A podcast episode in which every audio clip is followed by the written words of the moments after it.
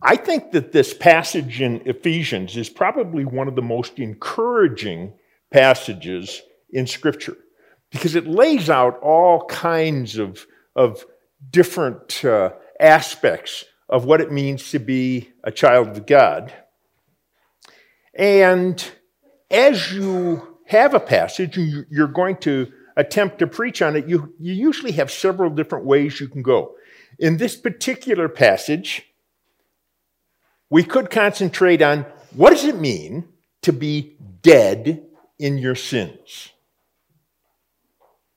Or what's the significance of us all having been followers of the prince, Satan? Or, or how significant is it for us that we are currently seated with Christ by virtue of what he has done? And then there's the biggie that, that when most people take this passage, they would camp on, which is we are saved by grace alone. Okay? All wonderful topics, all different things, and uh, I want you to hold your place there because we're going we're gonna take off in, in a direction, but then we're eventually going to come back to this Ephesians passage. So please don't think that I've forgotten it as we are going along here. You know, uh, a few weeks ago, Kyle did just a wonderful job on Easter of uh, applying what Easter is and the significance of the resurrection. So that's, that's fairly recent in our memory and, and something that uh, and we can really camp on and, and hold on to. Let's look at a couple of those Easter passages and, and see if there's something for us there. The first one, and we are going to go to all kinds of different passages today. And so you're welcome to turn to them if you want, but if not, I'll be reading each one of them. And so um, you can do your best to just kind of understand okay, what is this trying to teach us and, and what's the significance here? First one is Acts 13 29, familiar to all of us. And when they had carried out all that was written of him, they took him down from the tree and laid him in a tomb. He was dead. When they took him off the cross, my guess is the, the temperature had begun to drop in his body. There was no question on their part when they took him off the cross and they walked him to the tomb that he was, in fact, dead. Okay, a little before that in Acts, uh, chapter 10, verses 39 and 40, it says, And we are witnesses of all that they did, both in the country of the Jews and in Jerusalem. They put him to death by hanging him on a tree. But God raised him the third day and made him to appear. Listen to that again. And we're witnesses of all that they did, both in the country of the Jews and Jerusalem. They put him to death by hanging him on a tree. But God raised him on the third day and made him to appear. First question for you is where would we be without those two little words? It says they put him to death, but God raised him on the third day. I can tell you where we'd be because scripture tells us that. If you go to 1 Corinthians 15, verse 17, it says, And if Christ has not been raised, your faith is futile and you are still in your sins. That's a pretty significant difference.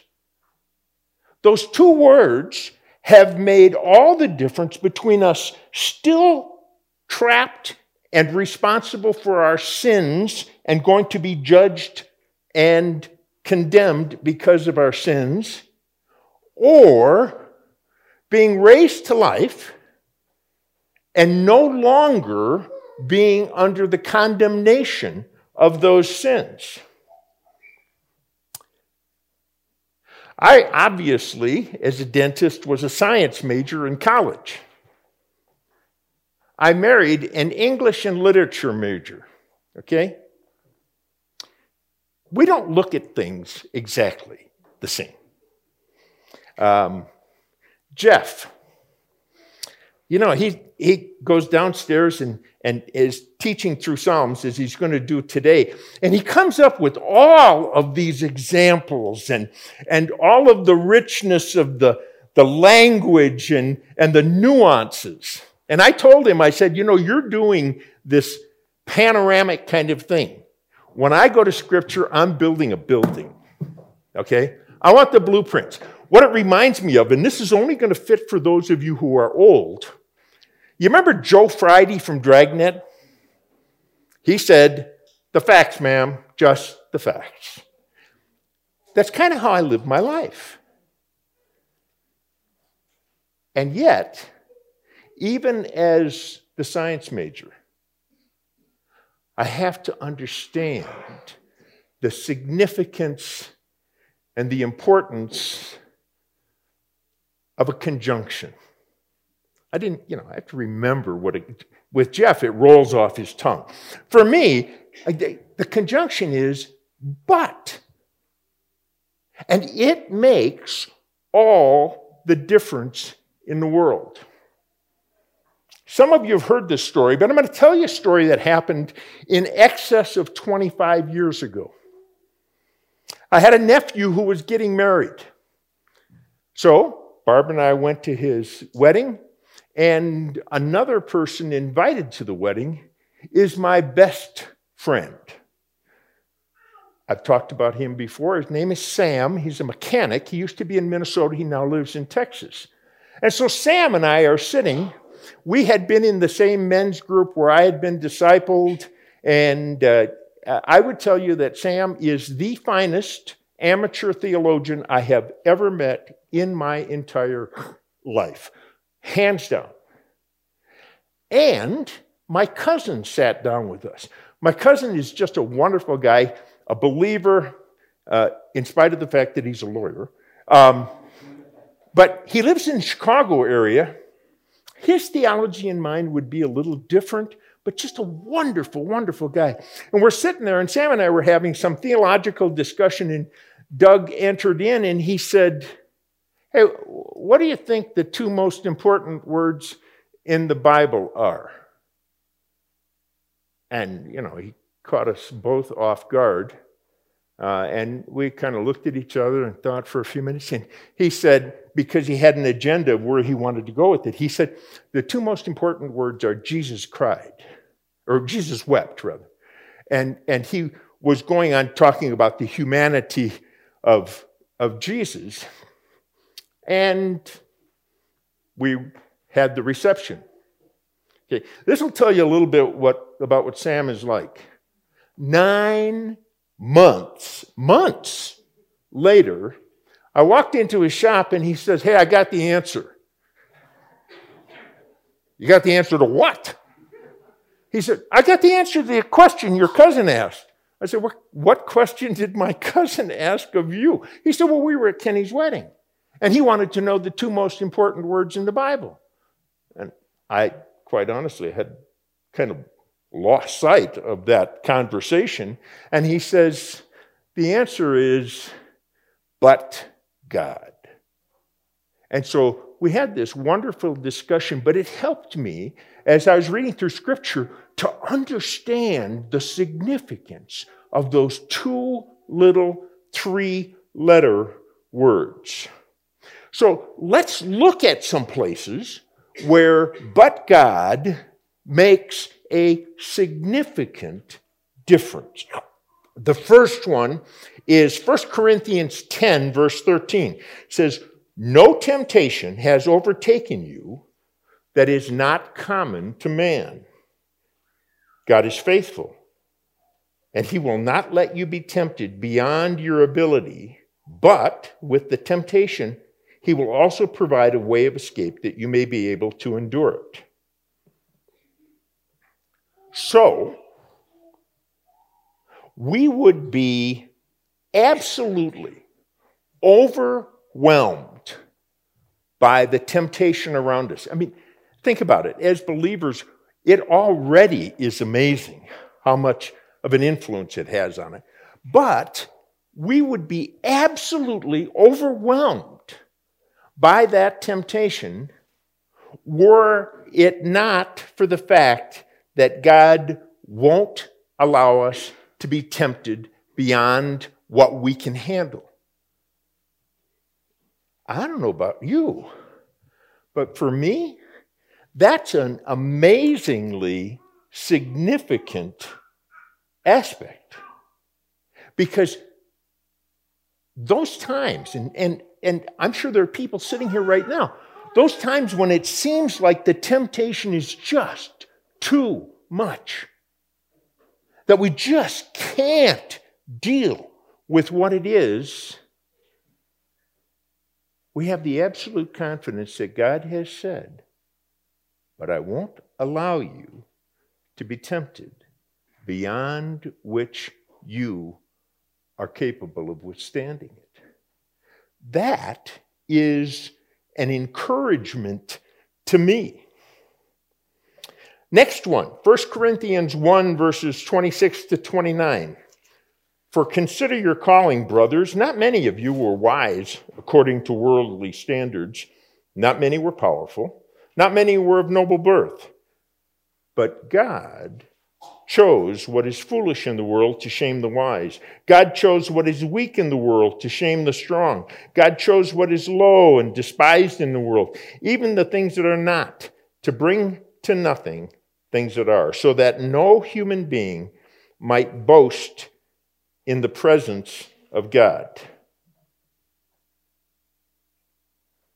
I got to tell you, that's not how I would have done it. Okay? I, I wouldn't have taken the foolish things, the base things of the world to be how I showed who I was as God. I don't know about you, I'd have taken the smartest, best, wealthiest, most influential and said, hey, if we can just have them be on our team, look at all the people that will be really enticed to join our team, right? Isn't that what it is?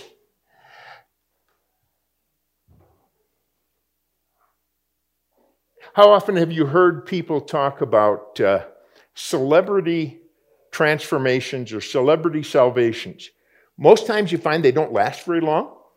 Okay?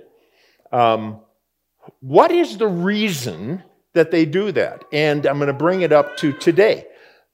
This last week, and I don't remember whether it was somebody from Babylon Bee or something, somebody interviewed Elon Musk, you know, because the, the conservative church is, certainly in favor of him now that he's bought Twitter.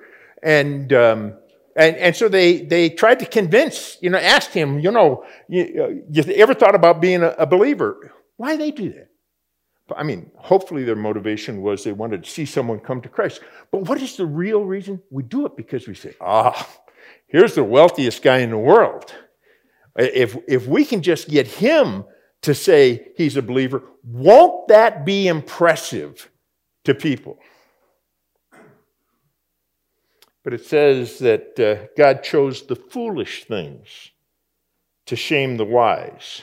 Why? So no one could boast.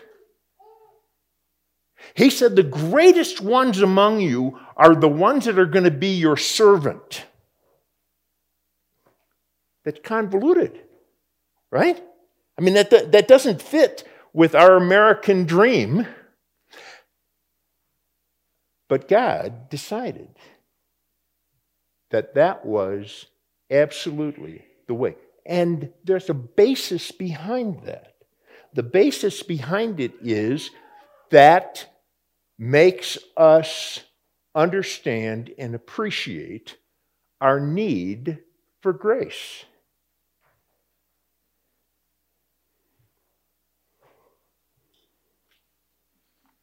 Have you ever met anybody who, when you asked them how they became a believer, said, Well, what I did was I, I made a spreadsheet, okay? And I listed all of the advantages of each one of the different religions, and I came to the conclusion that the one that scored the highest was Christianity. So I just decided, you know, I'm going to make the wisest choice available, and this is what I'm going to. You ever meet anybody like that? I've never met a single person like that. I frequently met people who talked about how they were broken, how they became painfully aware of their sins, and then realized that only through their brokenness could they achieve a right relationship with God. Next one we're going to look at is uh, Matthew 19, verses 23 to 26.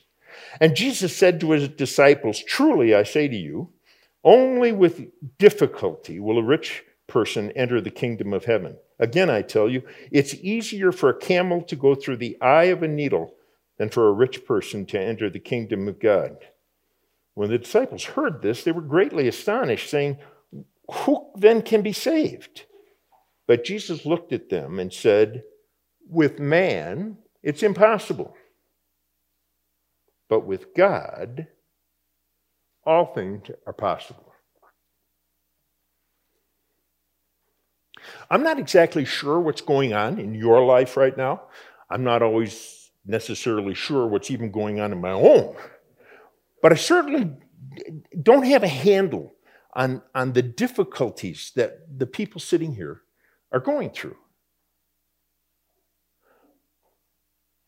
But with God, all things are possible. Your marriage falling apart? With God, it's possible to put it back together. You're worried about where the next dollar is going to come from? With God, it's possible. You have a, a, a child that you just have heartache over. With God, it's possible. For believers, that ought to be the most significant um, help for us when we reach those difficult times of realizing the very God who made everything cares enough about us that it's possible with Him. Genesis 50, verse 20 As for you, you meant evil against me, but God meant it for good, to bring it about that many people should be kept alive as they are today. You're familiar with this story, okay? This is Joseph. And this is now when his brothers have come back to him X number of years later, and what if that was you? What if, as a young boy, with your wonderfully radiant coat that your father who loved you had given you, your brothers take the coat from you, throw you in a well, sell you off to slave owners, and slave you, settle you into slavery in a foreign country, and you are now lost and forgotten. Most of us would say, I think I'd be relatively justified if I was pretty ticked at my brothers. Okay? What's it? What's Joseph's attitude? He says, You guys meant this to be my death. But God had a different purpose in this. He intended to bring about good through the evil which you intended. Um, Another real familiar one for most of us is Romans 5, verses 7 and 8.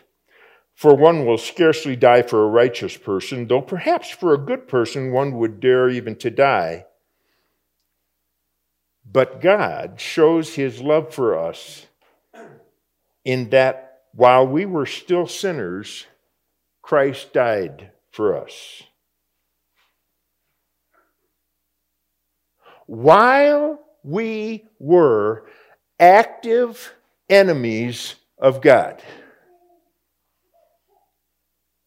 He sent his son to die on a cross, not because we had done something good, not because we had a spreadsheet that we wanted to follow, not because we had these grandiose concepts of what we were going to do for God. He, while we were sinners, while we were his enemies, that's when Christ died for us. That is amazing. Staying in Romans in uh, chapter 6, verse 23, says, The wages of sin is death. But the free gift of God is eternal life in Christ Jesus our Lord. When, as elders, we get a chance to interview prospective members. We ask them to take 60 seconds and uh, lay out the gospel for us. And it's amazing. I mean, it's, it's a wonderful experience, but it's amazing how often people will, in one form or another, use this verse. And that is that God requires death for sin. He, he doesn't require an indulgence. He doesn't require a sacrifice. He doesn't require giving money. He says, if you sin, death is necessary. And I don't know about you, but um, before my earliest recollections, memory wise, I was already sinning. And so, with us being born into sin, death was required of us for our sins. We're fortunate that He provided a method out of that for us.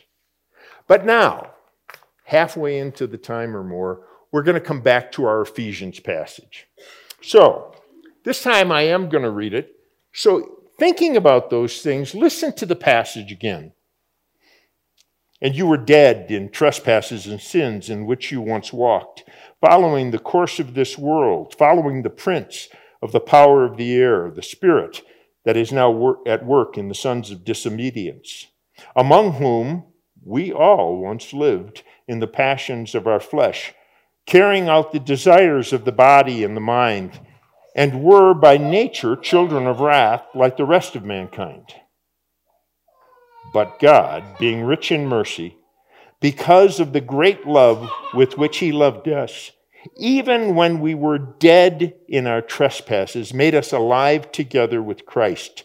By grace you have been saved and raised us up with him, seated us with him in the heavenly places in Christ Jesus, so that in the coming ages we might show the immeasurable riches of his grace and kindness towards us in Jesus Christ.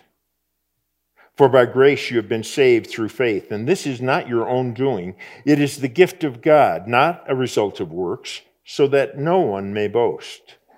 For we are his workmanship, created in Christ Jesus for good works, which God prepared beforehand that we should walk in them. And specifically, where I'd like us to camp out for a few minutes here is in verses 4 through 7. So listen to them again. But God, being rich in mercy, because of the great love with which He loved us, even when we were dead in our trespasses, made us alive together with Christ.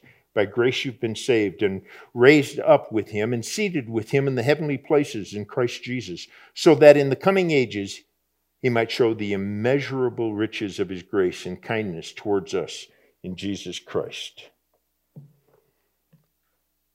I think that's the part of this passage that I'd really like us to concentrate on and to think about. So we'll come back to those, uh, those possibilities that I started out with. What does it mean to be dead in your trespasses and sins? Okay, I, at the elders' meeting yesterday, I, I told them, uh, I have to back up. In, in Jeff's class, when he talked about you always have to see the end of a movie, uh, Barbara told him, not Dan. He, he, he, just doesn't watch the ends of movies. He, he'll leave two thirds of the way through. It doesn't bother him at all. But this week, I watched a movie. Barbara is gone, so I was a little bit bored, so I watched a movie, and some of you are going to know what movie I watched. I watched Princess Bride. okay? Do you remember where Billy Crystal, whatever his name is in the movie, Billy Crystal is the, the, the, the medicine guy, and they bring his friend to him, and he says, He's not dead, he's mostly dead. Okay? That's not what this passage is talking about. It's not talking about being mostly dead.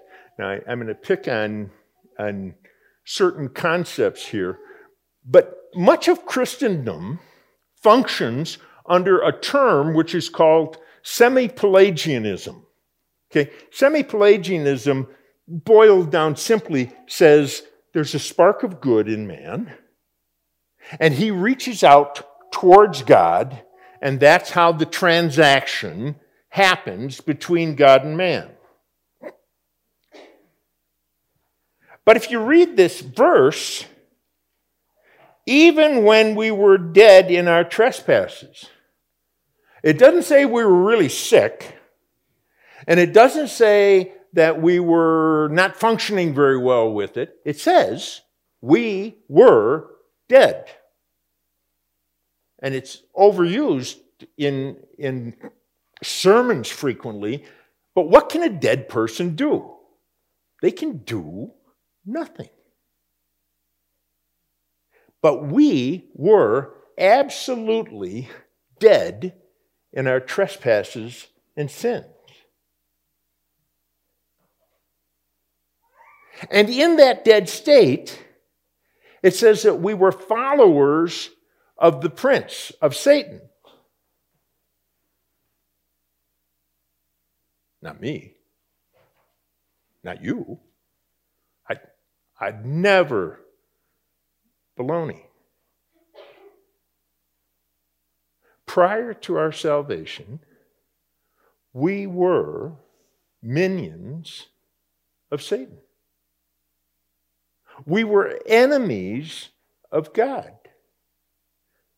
The passage tells us that that's the case. It says you were. Not oh, a couple of you were, and, and isn't it nice that you got saved? But we were all in our sins followers of Satan.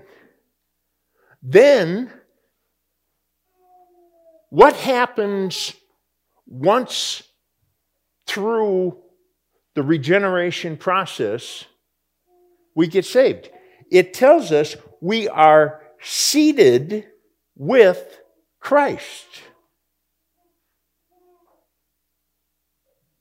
If that doesn't make a difference in our lives, nothing will. We find ourselves with direct access through Christ Jesus to God the Father. That is an amazing transformation, which leads to what I said was the biggie for the, pack, for the passage, which is you are saved by grace so that nobody can boast. Think about your own experience. It, it wasn't because you worked at it so hard. When I have uh, queried people about that, the most frequent response I get from people is, Well, I tell you what, he came and just hit me over the head. And frequently, at a really low point in my life, I finally understood what it meant that Christ died for my sins. And he came and got me rather than me striving to get to him. So we were dead in our trespasses and sins, but God made us alive. You know, we're about to celebrate communion. And uh, that celebration is about being made alive through what Christ did. As we begin the process of thinking about the communion table, about thinking about the significance of what it means that Christ's body was broken for us, that his blood was shed for us, even though he did all of that for us while we were still dead in our trespasses and sins. You know, what a comforting thought for us as believers that these two little three letter words make all the difference in the world. But even more significant, not that they just make all the difference in the world. These two little words make all the difference for eternity. An eternity which He has provided for us through no merit of ours at all. Let's pray. Father, we just are absolutely amazed that you have chosen because of nothing in us